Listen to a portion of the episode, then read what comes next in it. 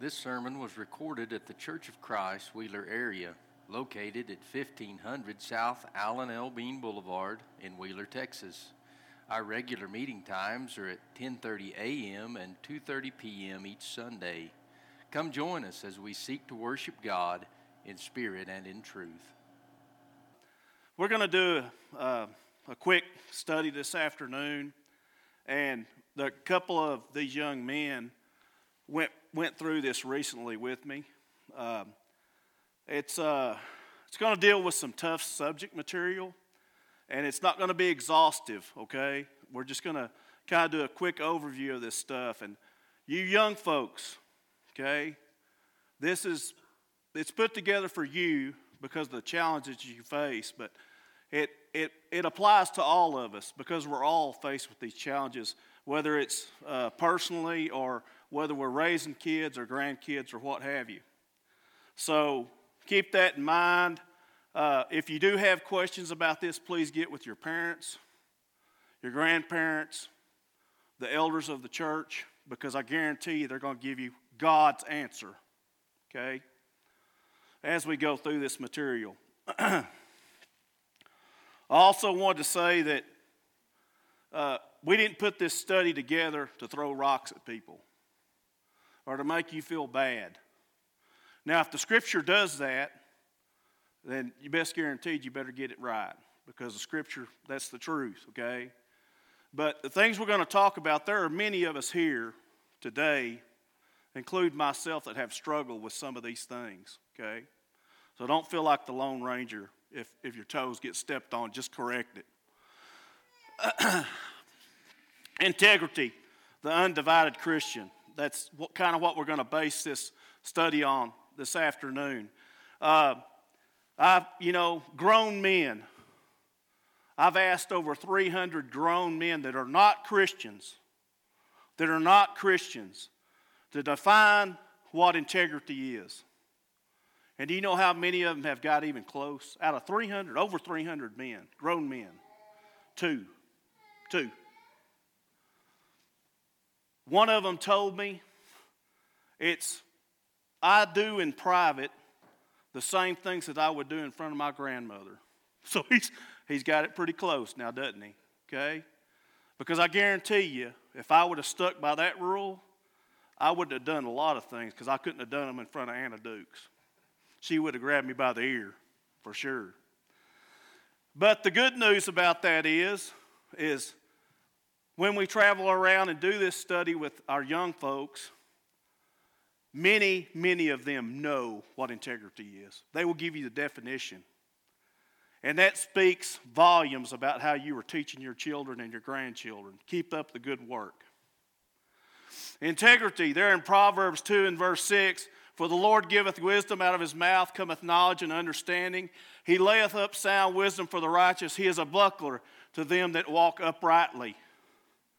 He is a defense to those that have integrity. And even secular definitions here, well, in the Bible, in the Hebrew, in the Old Testament, the word that is translated as integrity means simplicity, a soundness, a completeness, upright perfection. And in the Greek of the New Testament, uh, that word uh, is incorruptibility, soundness, and purity. But even secular definitions if you get a copyrighted dictionary that's a little bit older, is going to say something along the lines of what Webster says wholeness of person, being undivided, the state of being whole. But here's the thing about that you go get a new dictionary, and a lot of them are going to have a completely different definition. Modern definition of integrity requires that a person only perform actions that squares with his inner values.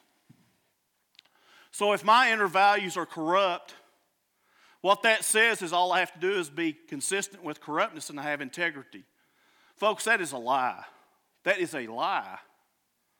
That is exactly the opposite of what the Bible describes as integrity. now, Vladimir Lenin, one of the founders of communism, he stole this from somebody else, but he's quoted often as saying this a lie told often enough becomes the truth. And you can look on social media, our news, our national news, these lies that get told over and over and over again, and gullible people, masses of gullible people, start to believe these things, okay? They start to believe lies as if they were truth. And they start to base their opinions on them and their beliefs on them. So we're going to look at that a little bit today in this study. Moral relativism. My, my truth is not yours, but it's still the truth. In other words, David, you can have a truth that's completely opposite of what I believe, but guess what? We're both right. That's what the world's telling our kids. It's what it's telling us. Moral relativism is the view that ethical standards, morality, positions of right and wrong are culturally based and therefore subject to a person's individual choice. There is no absolute standard of truth.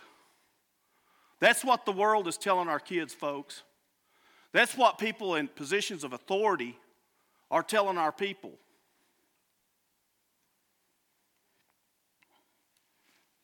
There is an absolute standard of truth.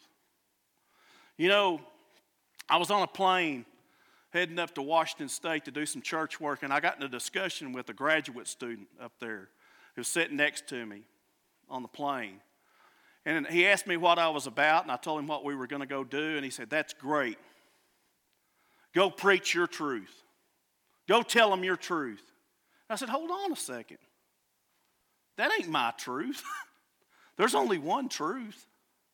He goes, No, that's what I mean. Just, just tell them your truth. And I said, What do you mean by that? I said, You have a different truth than this? And he said, Yes, absolutely. I don't believe any of that. My truth is it's completely different than that. And I said, But it's still true. There's no absolute truth. And he said, Yeah, exactly. I said, Well, is that true? You see, it's a self defeating argument. It's chaos. And that's what the world's teaching our kids and teaching us. Another famous philosopher says, Listen to your own self. If you listen to that self within, then you find the truth. This is what people in authority are telling our people. This is what the word says about that. There in Jeremiah 17 and 9, the heart is deceitful above all things and desperately wicked. Who can know it? That's what the Word of God says about our hearts when they're not in tune with God. So, in, in, in conclusion of this part here, according to the world, there is no absolute truth. Each person has their own truth. You make your own truth. That's what the world's telling you, kids. It's what it's telling us. But the word says this in John chapter 14 and 6 Jesus saith unto him, I am the way, the truth, and the life. That's what the word of God says. It's completely opposite of what the world's telling our kids and telling us. Our world today, Judges 17 and 6 speaks about our world today. In those days, there was no king in Israel, but every man did that which was right in his own eyes. Does that not remind you of what's going on in our world today?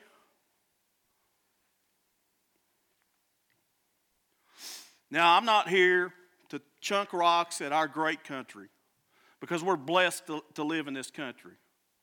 God blessed us by being born here, okay? And we love this country. But we need to keep in mind one thing Jesus Christ is not an American, and he's not a Republican or a Democrat. His kingdom is so far above America that it's, it's not even worth mentioning. He's the King of kings, and He is our King. That is our true, that's where our true allegiance belongs. So I want to take a look at a few different areas uh, of morality. And this has been studied, polls have been taken, and I've most recently been able to update my, my, my numbers because for a long time I couldn't do it. So in 2018, these are Americans that were polled. 71% of Americans in 2018 said that unmarried sex was morally acceptable. 71% said that's okay. And the reasons that most people succumb to this, they say, are peer pressure, a national attitude and a um, the media offerings just kind of a brainwashing thing going on there. I want you to notice what this number is in 2022. Do you see this?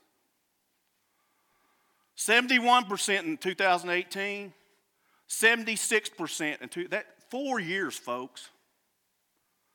And if you go down through these statistics and these approval ratings, what people consider to be good or, or worthy things to do, it just gradually escalates and escalates and escalates. I don't know where it's going to end. I'm not a prophet, but we need to be looking at these things for our own sake and for our kids' sake. so, we all know the risks that are involved here uh, when you engage in this type of activity uh, pregnancy, disease and virus, a reputation, depression and anxiety, a loss of innocence. You know, uh, God has given us a, a great, great, our brain. It is, they still don't know what our brain can do. I guarantee you, uh, you can be driving down the road. And I've struggled with some of this stuff before. And I think I've got it beat.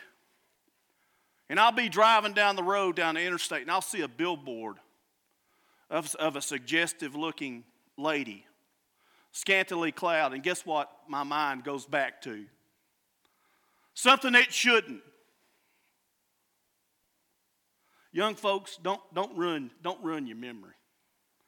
Don't saddle yourself with things that you have to overcome in the future. And last of all, when we engage in this stuff, we become a thief. First of all, because our, God, our bodies as Christians belong to God before we're married. And then after we're married, our bodies belong to God and our spouse. So when we participate in these things, we are becoming a thief. God's standard, and I, I, want you to grasp this too. Hebrews 13 and 4 marriage is honorable in all, and the bed undefiled, but whoremongers and adulterers God will judge. Young folks, sex between two married individuals is a blessing. It is a blessing from God. It's not dirty, it's a blessing. But when it's entered into outside of God's authority, it becomes a curse.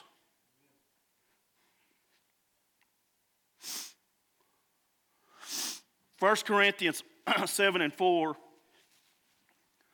the wife hath not power of her own body, but the husband, and likewise also her husband hath not power of his own body, but the wife. Defraud ye not one the other, except it be with consent for a time, that ye may give yourselves to fasting and prayer, and come together again, that Satan tempt you not for your incontinency. Uh, let's not be thieves. Let's not steal from God. Let's not steal from our future spouses.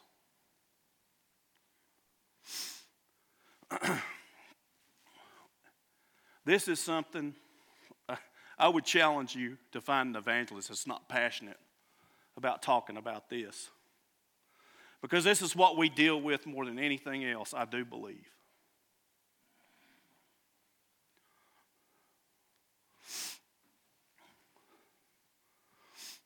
Two thousand eighteen 52.5% of Americans said that this is morally acceptable, that pornography is morally acceptable. The U.S. is the number one consumer in the world because it consumes 40% of this garbage. 12 billion spent annually here in the U.S. This was in 2018. Okay? And most of it's free.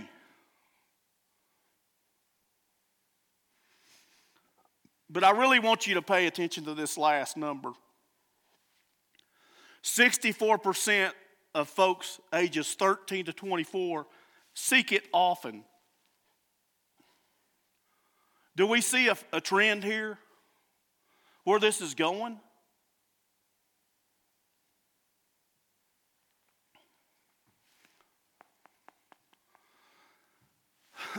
God gives us a lot of blessings. But inevitably, man always turns it into a curse. You see?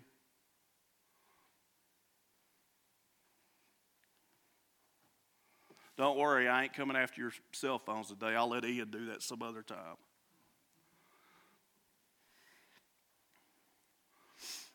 Risk and effects, downward spiral.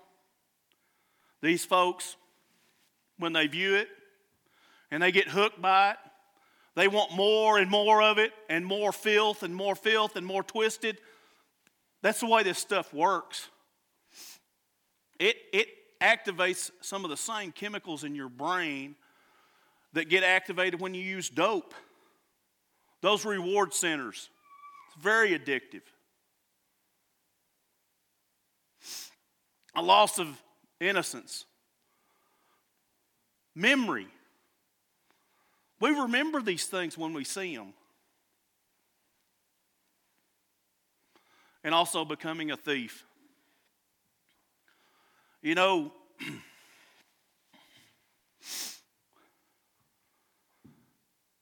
I can't tell you how many marriages we've seen destroyed by this.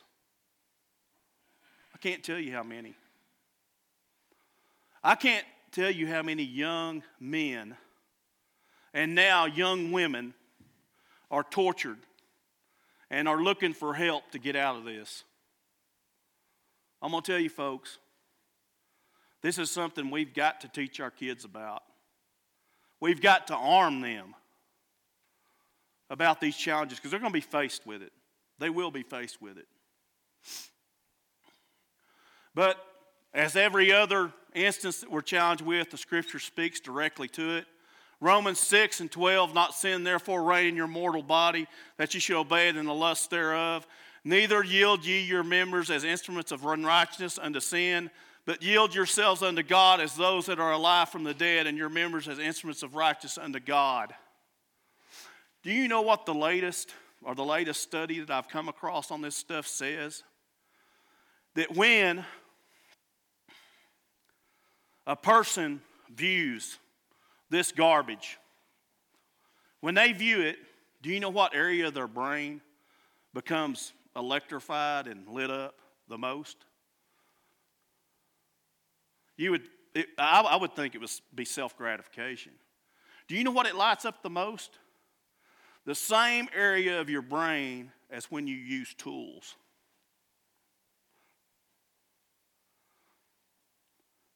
In other words, when people are viewing this stuff, they're viewing those folks that were created by God as tools, as instruments, as objects. When if they were viewing those folks on that screen through the lens of righteousness, they would see somebody's daughter or son who's caught in Satan's grip. You see?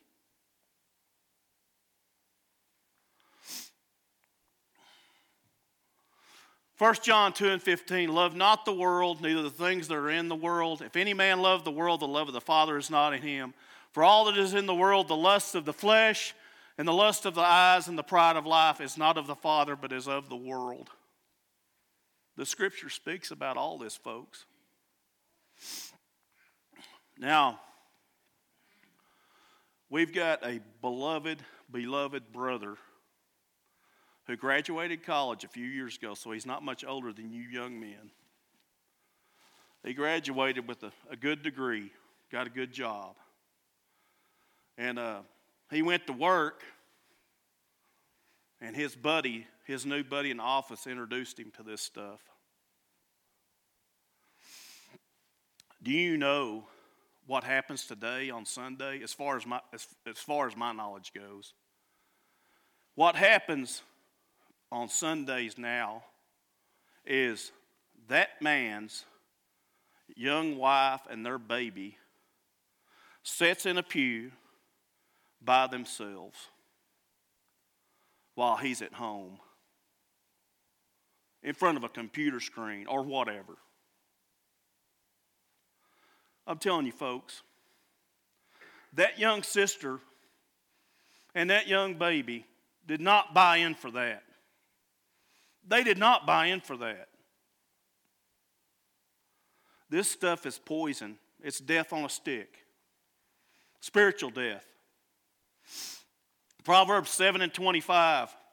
Let not thy heart decline to her ways, go not in astray in her paths, for she hath cast down many wounded, yea, many strong men have been slain by her. Don't think that you're strong enough to go in and dabble in this stuff and just automatically pull yourself out. Okay? Many strong men have been slain by her, and I'm going to tell you something else that is, it, it breaks your heart to hear it. There have been many strong women slain by him. That's how far this stuff's gone.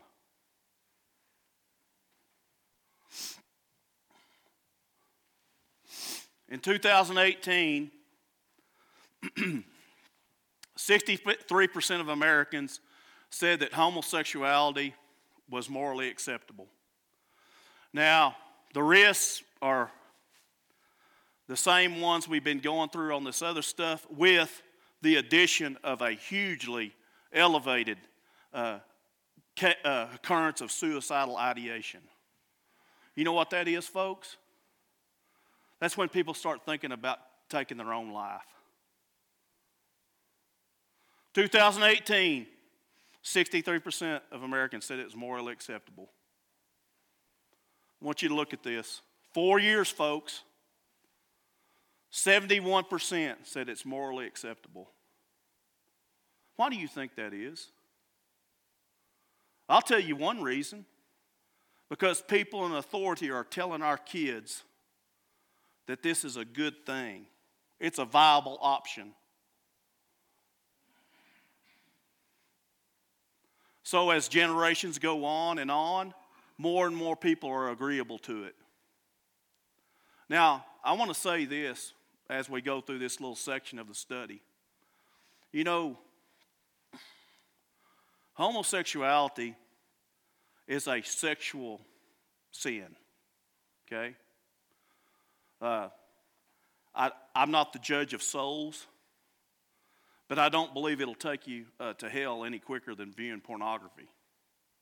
It's a sin, okay? And while we hate the sin, we do not hate these people. We love them. They're, they're, crea- they're creations of God.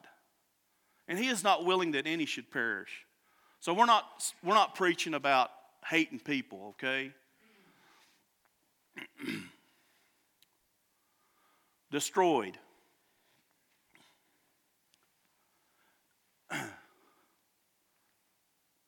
you know, back when this congregation used to meet in Allison, uh, we had a young brother in Christ that used to get up and lead songs. Help wait on the table, just like you young men do. He went to college and started dabbling in this stuff. He has not been back in a church building in over 30 years because of this. Some of the saddest things I've ever seen in my life have you ever seen somebody get church discipline run on them? To the very end, it'll break your heart. I'm telling you, folks, this homosexual deal, we've got to teach our kids about it, teach them what the Bible says. Romans 1 and 24, wherefore God also gave them up to uncleanness through their lusts of their own hearts, to dishonor their own bodies between themselves who changed the truth of God into a lie and worshiped and served the creature more than the Creator who is blessed forever. Amen. For this cause God gave them up unto vile affections. For even their women did change the natural use into, into that which is against nature, and likewise also the men, leaving the natural use of the woman, burned in their lust one toward another, men with men, working that which is unseemly, and receiving in themselves that recompense of their error which was meet. Bible talks about all of it, folks. It has the answers. It's the standard of truth. Morally acceptable in America in 2018, 42% of Americans said that killing babies was acceptable. Uh, between 879,000, 879,000, 879,000 and 1 million per year were killed uh, on average the years of 2014 to 2018. 35% of all babies in New York City were aborted in 2018. So I want you to look where this number has gone in, 10, in, in four years. 42% of Americans said it's acceptable. Four years later, 52%. Is this alarming to you? About how our society values innocence, values life, values the Word of God? The scripture speaks about it. I can't tell you how many scriptures you could pull up that talk about it. I just picked one. For this, thou shalt not commit adultery, thou shalt not kill. The scriptures speak about it, folks. Yet, our kids are told that this is it's a viable option. If you get in trouble, it's viable. It's not only viable, it's good. Morally acceptable in America in 2018, 67% of folks said that using weed was acceptable. Talking about getting high. We're not talking about medicinal. That's a, we'll do that study if you want to. 80% of, people, of, of Americans said that alcohol, drinking to the point of inebriation, is morally acceptable. Now, there, there's some of us that have struggled with that. I'm one of them. Okay? It's not a fun thing. It's not fun. And it will destroy you. It will destroy your family, your friends, your loved ones. It's just not you that suffers behind this. So, in four years, look where these numbers have gone. Look at them. Four years. 70% of Americans saying that smoking dope is good. 86% say that getting drunk, it's all right. How many of you here that are sitting here today, don't raise your hands because I already know. I bet there's not a single person in here that hadn't been touched by this. Not a single person.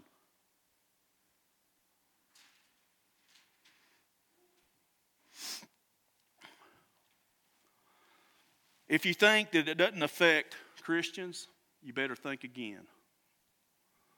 My best friend obeyed the gospel when he was 15 years old. Guess what he started doing soon after that? He started riding around with a bunch of us other yahoos in, in high school. You know what we were doing? We were dragging Main Street. You know what dragging Main Street? Y'all don't do that anymore, do you? Dragging Main Street, drinking beer. Oh yeah, it's yeah, sin's fun for a little while. For a little while. Then you got to pay the fiddler. So we go off to college. The drinking accelerates for him. Somewhere along that way, the beer just didn't do it for him. He started drinking hard liquor. We buried one of our friends who died in an accident a few years ago. He started drinking more after that because we were tight. Started drinking and drinking. Went to rehab. We didn't even know he went. Saw him one day. He was he'd gone from 250 pounds down to about 130. Sticking bones. Because he wasn't eating. All he was doing was drinking. We were in uh, Dallas at the Whataburger tournament, watching our daughter play basketball and I got a call from Curtis, from, from this man's wife. She had found him on the kitchen floor convulsing. He could talk, but he couldn't get up. He died right there on that kitchen floor behind that alcohol. And I stood right there at that graveside and preached his funeral because his wife didn't want to have it in a church. She didn't want to have a sermon that was over 10 minutes long. She didn't want a bunch of people there. He didn't deserve to have his funeral in a church building. She was mad at God, at him, destroyed their family. Yet the world says it's okay. 1 Peter 5 and 8 Be sober, be vigilant, because your adversary, the devil, as a roaring lion, walketh about, seeking whom he may devour. How can we see what's coming if we're, if we're, if we're drunk? If we're high?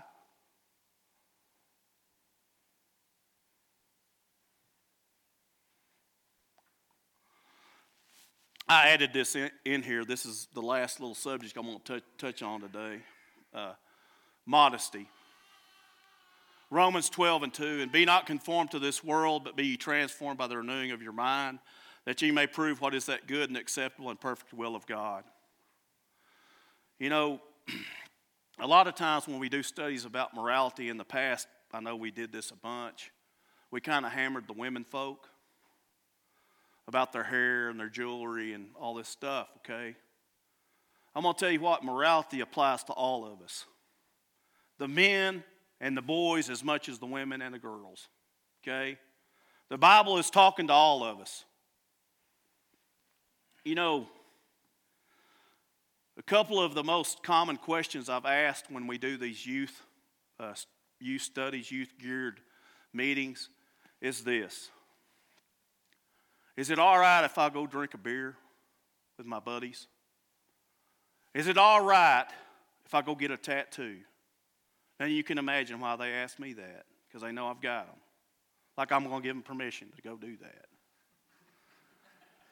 You know, I mean, what are we looking for here? What is that question designed for? Well, it's designed for us to get, it's a permission statement, right? They want somebody to co sign that activity, to say it's all right to go drink a beer with their buddies or to go get a tattoo and then that question is often followed up with Can you show me a scripture where it says it's a sin to get a tattoo? What are we, what are we doing, folks? Are we trying to set the bar just high enough to where we can creep over into heaven? Is that what we're doing? Just being good enough to get into heaven? Because that's not the heaven that the scriptures describes.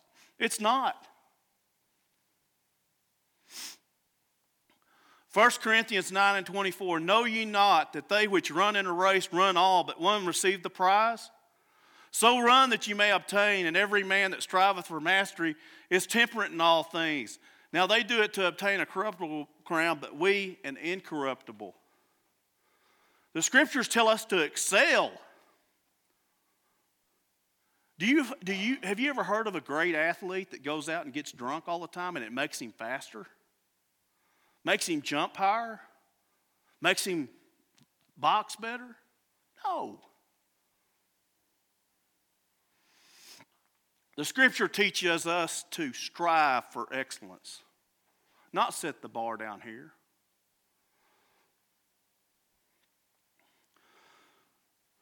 As we close here, man alone and the world, there's no integrity. None. And the reason there's no integrity because the author of integrity is Jesus Christ. He is integrity. He is the definition of it. He was perfect in life, committed no sin. He was tempted. You know, I used to think that Jesus was just tempted those 40 days. Jesus was tempted his whole life. And we think, well, it was easier for him because he was the Son of God. He was some kind of, he had some superhuman thing. He was tempted as we are tempted, folks, and he overcame it. He was perfect. He was perfect in fulfilling the law. He was the perfect sacrifice. The perfect one. The only one that would do. He is perfect in every way. He is integrity. Our King is the author of integrity. So why are we to have why are we to have integrity? Well, first of all, because we're commanded to. There in Matthew 5 and 48, be ye therefore perfect, even as your Father which is in heaven is, perfect. And you know, don't misunderstand that that means that we don't ever mess up. That word perfect there means to be complete, to be finished. I'm going to tell you what a person that, when they mess up, that has integrity has. When they mess up, you know what they do? They get up off the ground. They get up off the ground and they fight. They fight the good fight. Why are we to have integrity? To love life and to see good days. 1 Peter 3 and 9.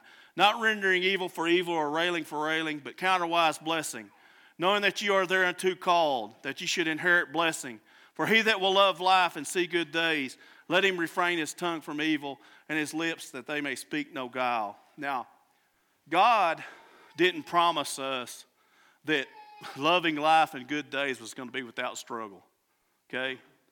As a matter of fact, we're promised exactly the opposite. But that struggle and that fight, it purifies us, folks. And there is no better life on this earth to live than the life we live as Christians. None better. Full, filled full of struggle and hardship, okay. But we have the King of Kings. We have our brothers and sisters in Christ, the church. We have a purpose in life to spread the gospel, to help save those that are lost, and to keep them once they're saved. We have a purpose. And we have a destiny in heaven.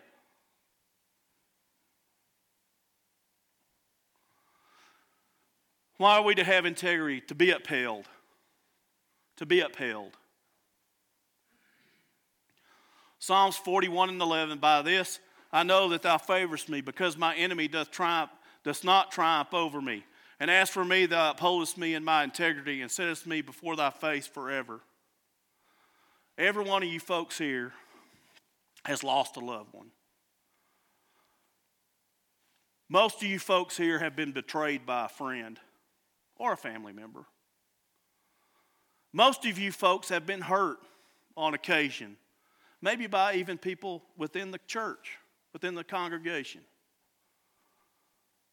Struggles happen, bad things happen to good people. I'm going to ask you something. What, what, where would you be now if the church and God hadn't been there for you? To uphold you, Boy, it'd be a miserable life, wouldn't it? Be a miserable life. Without the hope of seeing our loved ones again, man, I, I man, I hold on to that. To be reunited in the air, I'm to tell you something. I want to be upheld. I want to be upheld. And finally, to see God. To see God. Have you ever thought about that? Have you ever thought about seeing God? Matthew 5 and 8 Blessed are the pure in heart, for they shall see God. You know, sometimes when I think, when I sit there at night, late at night, and I can't sleep, and I get to thinking about heaven, uh, you know, your mind does some crazy things, but I, most oftentimes, yeah, I settle on What's it going to be like to be at the foot of the throne? The throne. With our Lord and Savior's feet right there.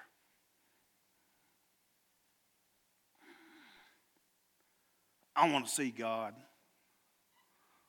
I want to see, I want to see, I want to see the Savior. I know you do too.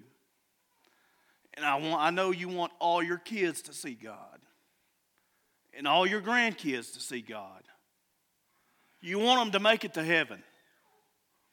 one of the things that we're going to have to do to ensure that that happens is we're going to have to teach. We're going to have to teach about this stuff.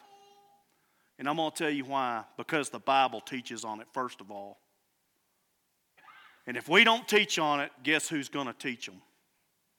The same people that say that there is no such thing as truth. Thank you for listening to today's sermon podcast.